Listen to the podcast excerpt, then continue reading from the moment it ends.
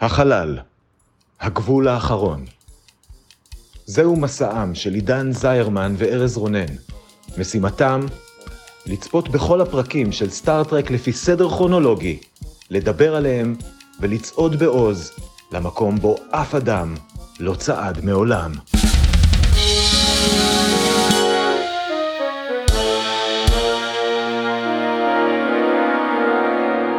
שלום, אני עידן זרמן. ואני ארז רונן. ואנחנו הולכים לדבר היום על הפרק ה-22 בעונה הראשונה של סטאר-טרק, הסדרה המקורית. הפרק נקרא Space Seed, הוא שודר במקור בתאריך 16 בפברואר 1967, וכרגיל, כדי להכניס אתכם לעניינים, נתמצת את כל מה שקרה בו בדקה אחת. ארז, אתה הולך על זה? אה, זה הולך להיות מאתגר, זה הולך להיות מהיר, אבל אני אנסה. מעולה. אז, צא לדרך. הוא חוזר, חאן נוניאן סינג, אחד מהרודנים האכזריים ביותר בהיסטוריה האנושית. נו, זה שהשתלט על חלקים נרחבים מיבשת אסיה במלחמת האאוגניקה הגדולה של שנות התשעים, נו, אפילו שלט עלינו כאן, במזרח התיכון, והיה אכזר לאללה. לא זוכרים?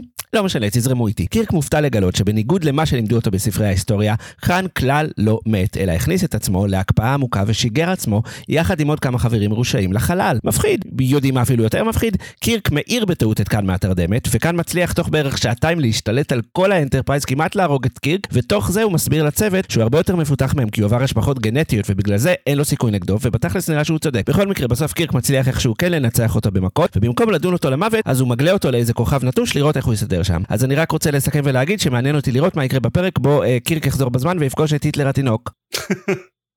סיימתי? כן, כן. וואו. אוקיי. השמדת פרטים מסוימים. כן, בסדר. אני רציתי פשוט להדגיש כמה כאן הוא... הוא, הוא, הוא כאן. כן, ו- הוא כאן. ו- ועל זה היה הפרק, יותר מהעלילה אני חושב. זה נכון, כן. אומרים שזה השם שלו בפרק רק משהו כמו 20 דקות לתוך הפרק בערך. עד אז נכון. הפרק מאוד מאוד מסתורי, אנחנו נתקעים בספינה שיש עליה אנשים, אנחנו לא יודעים מי האנשים האלו, אולי זה קשור להשבחה גנטית. מי זה הטיפוס הזה שההיסטוריונית שלנו מאוהבת בו נואשות? רגע בוא זה, אני, כן, יש היסטוריונית יש היסטוריונית. שקוראים לה מגייבר, והיא אחלה היסטוריונית, היא ממש טובה והיא ממש ממש אוהבת היסטוריה. אבל ממש. כן. אוקיי, סליחה. עוד נדבר עליה. במיוחד אם ההיסטוריה הזאת היא אה, כמו אה, גבר אסיאתי נאה אה, שחושף את החזה שלו בכל מיני הזדמנויות. בהחלט. אז הפרק ממש לוקח את הזמן שלו לפני שהוא אשכרה מסביר לנו מי זה האנשים האלה ומה קורה פה לפני שהוא בכלל חושף את כאן בתור רשע זה יפה כי למשל אה, אני כבר מהשם של הפרק ידעתי במה במה הוא עוסק אז כבר בכל משפט שהוא אומר הרגשתי את הרוע. את הסקימינג. אבל אני חושב שזה היה שם גם אם לא היית יודע. אני לא יודע אבל הם, הם, הם משחקים יפה עם, עם המסתורין. אתה אמרת הפרק הזה עוסק בעיקר בכאן והוא שחקן מצוין כי אוקיי אולי לא מרגישים שהוא שהוא בהכרח רשע אבל הוא כן כבר מהרגע הראשון מתנשא אה, מה שנקרא אישיות רעילה משתחצן על כל הצוות מתייחס לקרק כאילו קרק חייב לו משהו על זה שהוא העיר אותו כבר מההתחלה האישיות שלו היא מאוד מאוד שחצנית. כן, הוא אחלה, ובכל הפרק שהוא משתחצן על הצוות ואומר, תקשיב, כאילו, אין לכם, אין, אין לכם סיכוי נגדי, ניכר שהשחקן מאמין במה שהוא אומר, כאילו, וזה באמת עושה את הפרק. כי נכון, הפרק, אני מסכים איתך, מחולק לשתיים, החצי הראשון, כן, הם נתקלים בספינה הזאת וכו', גם קצת ארוך מדי וגם קצת, כרגיל בסטארט-טרק, לא מתחבר ל...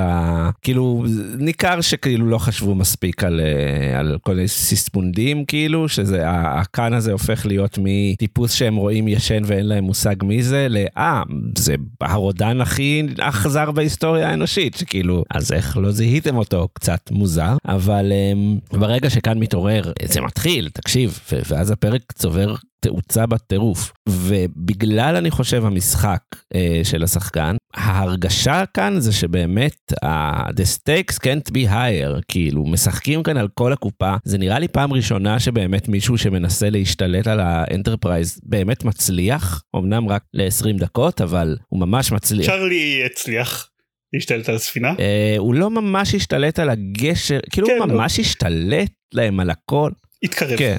התקרב לשם. אני חושב ש- שכאן הר- הראשון שממש ממש הצליח, וזה היה נורא כיף לראות את זה, אני, אני חייב להגיד. כן, אז כן, אז כאן השחקן, הדמות, עוש, עושה את הפרק הזה. מבחינת ה, מה הפרק אני חושב מנסה להגיד, מעבר לזה שהפרק הזה נכנס לנושא של uh, השבחה גנטית ואיך שהיא גרמה לבעיות בכדור הארץ בסוף המאה ה-20 כידוע השבחה גנטית זה בעיה שאנחנו מאוד מתמודדים איתה בתקופתנו. בעיה. המסר אבל מעבר לזה הוא לא אה, חדשני אני חושב שהוא חוזר מאוד על מה שכבר ראינו ב-where no man has gone before או אפילו בצ'ארלי איקס כאילו או, או גם ב...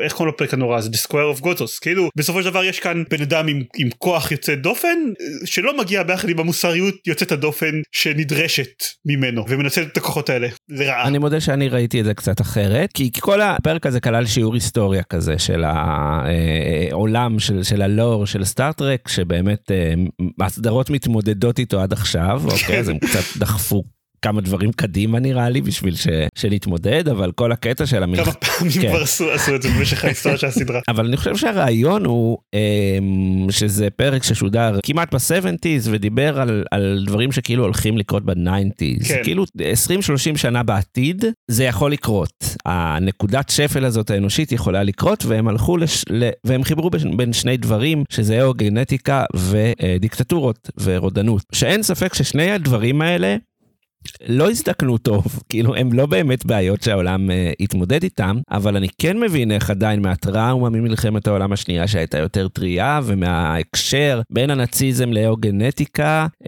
שנחשבה לדבר מאוד מאוד evil, אני רואה את ההקשר הזה, ואני חושב שזה היה תמרור אזהרה כזה ש, שנראה לי יפה, שוב, בגלל גם שכאן היה כל כך כל כך טוב, ושוב, שהוא אמר, טוב, תקשיבו, כאילו, כבר רק בזה שהתעוררתי ניצחתי אתכם, אתם לא התפתחתם בשטויות, אתם עוסקים בקקי, אני הולך להשתלט, כאילו בכזה שלוות נפש, וכאילו ברור שהוא צודק. אז אני כן אה, ראיתי את זה כמשהו קצת יותר רלוונטי. שוב, אני הסתכלתי על זה מכיוון של משהו שכבר היה, שכבר דיברנו עליו, אבל בזה שהוא אומר, בדיוק בגלל הנושא הזה של התפתחות המוסר, המוסר האנושי, הוא לכאורה אומר שהבני אדם לא התפתחו מספיק, אבל בסופו של דבר הם עדיין מצליחים לנצח אותו. למה? בגלל שכל מיני דברים שהוא חושב שלא אמורים לקרות. העובדה שמגייברס בסופו של דבר כן אה, עוזרת לצוות והעובדה שהצוות לא נכנע לו כשהוא מראה שהולך להראות את כך אה, בכל מיני נקודות מפתח הצוות לא התנהג כמו שהוא חושב שהוא יתנהג וזאת הנקודה שאני חושב שבה מראים שאוקיי הוא חושב לכאורה שהאנושות לא התפתחה כי היא לא חזקה וחכמה כמו אבל מבחינת מוסר וערכים אנחנו כן התפתחנו ולכן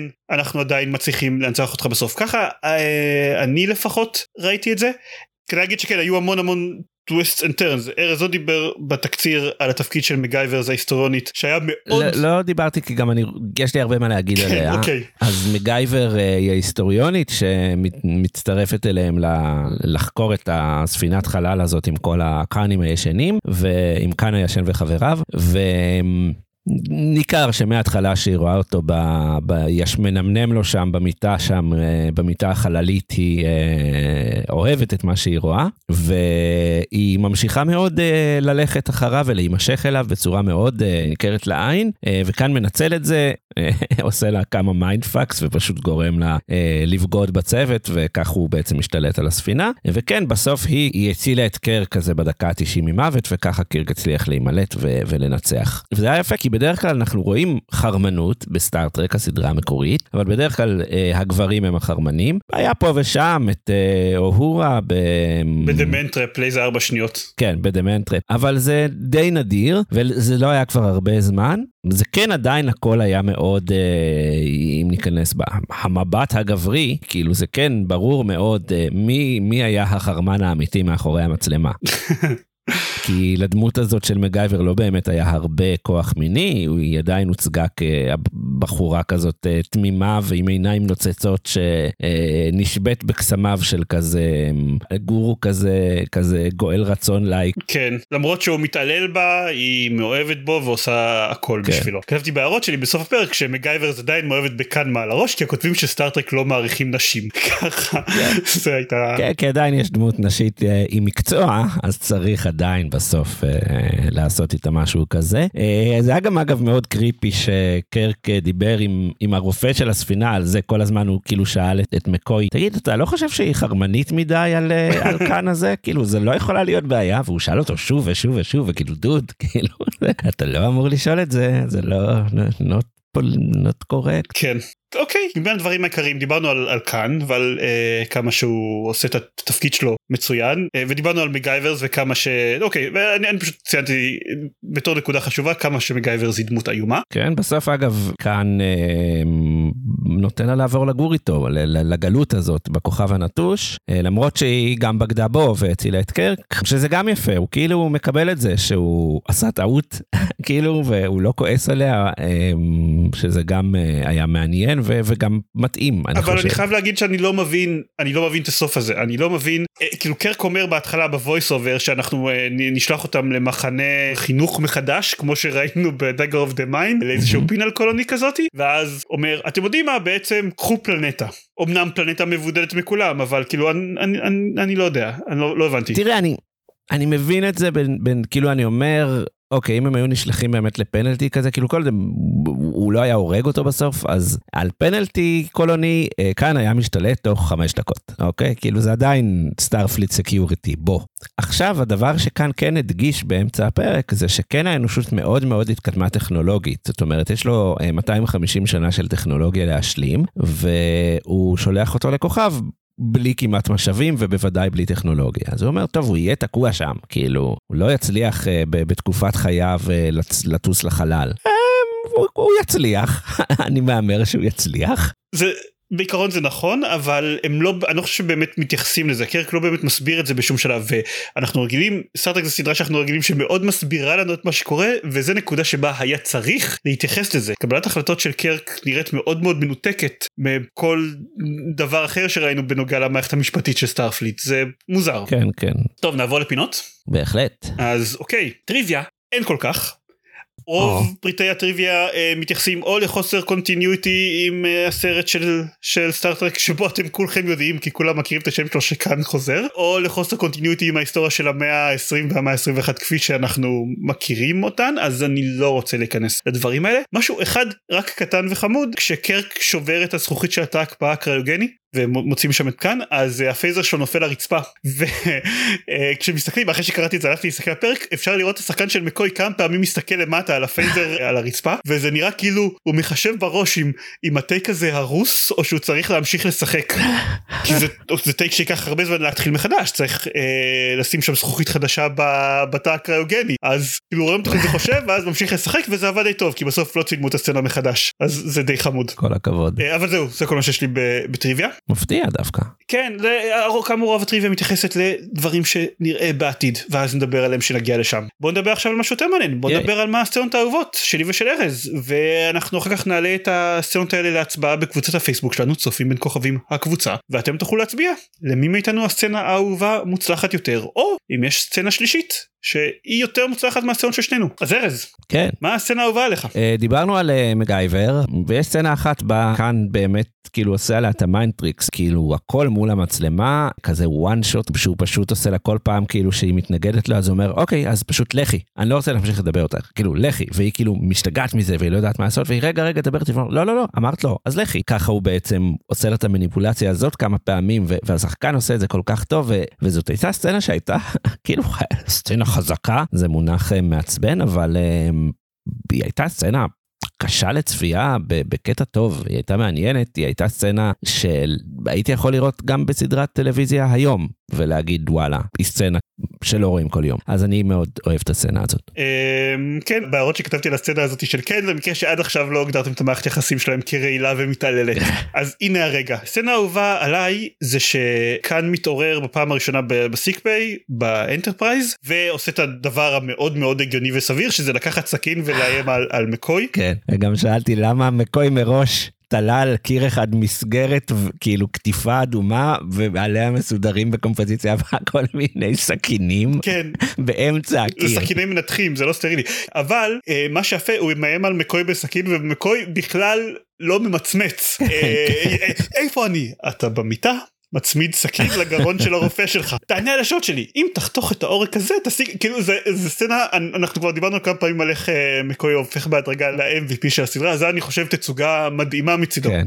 זה גם אה, הייתה... מאוד מאוד אהבתי אותה. כן. אז זהו, אז אה, אם אתם חושבים שאחת מהסצנות שלנו היא באמת הסצנה הכי טובה בפרק, אז תגידו לנו ותצביעו בקבוצה שלנו, ואם לא, אז גם תגידו לנו. מכאן נעבור במהירות לשאלה המטופשת המתחלפת, והשאלה של השבוע היא איזה דיקטטור אתה היית שולח לחלל ואיך הוא היה משתלט על ה Enterprise. אני אשלב אה, עוד מותג טלוויזיוני שאני מאוד אוהב, ואני הייתי שולח את הדיקטטור אה, RuPaul, מהמירוץ ה drag של RuPaul, אה, והוא היה משתלט על ה Enterprise בכוח ה drag, כמובן. כאילו, אין פה בכלל שאלה. הוא היה עושה lip sync כל הדרך אל, ה, אל הגשר, ופשוט משתלט וואי, על הכל. התשובה שלי- התשובה הרבה יותר מקאברית. אני מרגיש אשם עכשיו, אני מרגיש רע. חבל. אבל כל מה שאני חשבתי זה כמה אנחנו גילינו במהלך הפרק הזה על היכולות של ה Enterprise לרסס בגז את התושבים על הספינה ואתה יכול לחשוב לאן אני לקחתי את זה בראש Mm. שלי אני לא רוצה להגיד אה, דיקטטורים מפורשים אבל אוקיי בסדר טוב סבבה. אה, נחש צפה, נחש צפה. אני הולך עם התשובה שלך כן והפינה האחרונה שלנו בכל פרק היא הטופ שלוש שלנו שבה אנחנו אומרים מה השלושה פרקים האהובים עלינו בעונה עד כה והאם הפרק הזה מצליח להיכנס לתוך הרשימה. הטופ שלוש הנוכחי של ארז הוא במקום הראשון The Galileo 7 במקום השני Balance of Terror ובמקום השלישי Tomorrow is Yesterday. ארז נהיה קשה. נהיה האם קשה. הטופ שלוש שלך הולך להגיד Space Seed? כן, הוא הולך, אבל אני לא אוקיי. יודע... אה, שכחתי שגלילאו 7 יותר גבוה אצלי מ Balance of Terror. כן אז זה בעיה אני מבין לך אני בכל זאת אשים אותו במקום הראשון. וואלה מאוד נהניתי ממנו, כאילו הוא, הוא היה כיף לצפייה ובאמת השחקן של, של חאן עשה פשוט כאילו מעולה.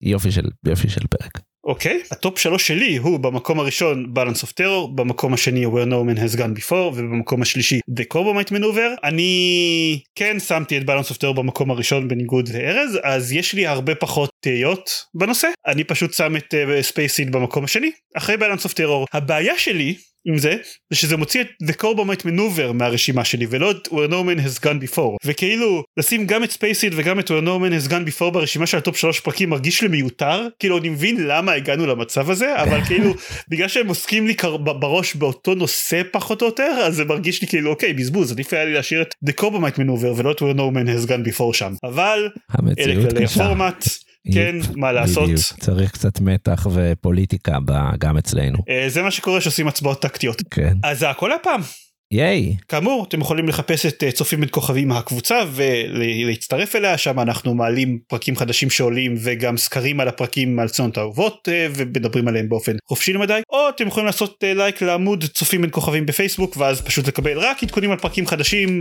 ישר לווריד בלי בלי תוספות וואו. יש חוץ מזה יש לנו גם חשבון בטוויטר אם אתם רוצים גם לעקוב אחריו וזה הכל ייי. בשבוע הבא אנחנו נדבר על הפרק A Taste of Armageddon מקווה שיהיה טעים. להתראות ביי ביי.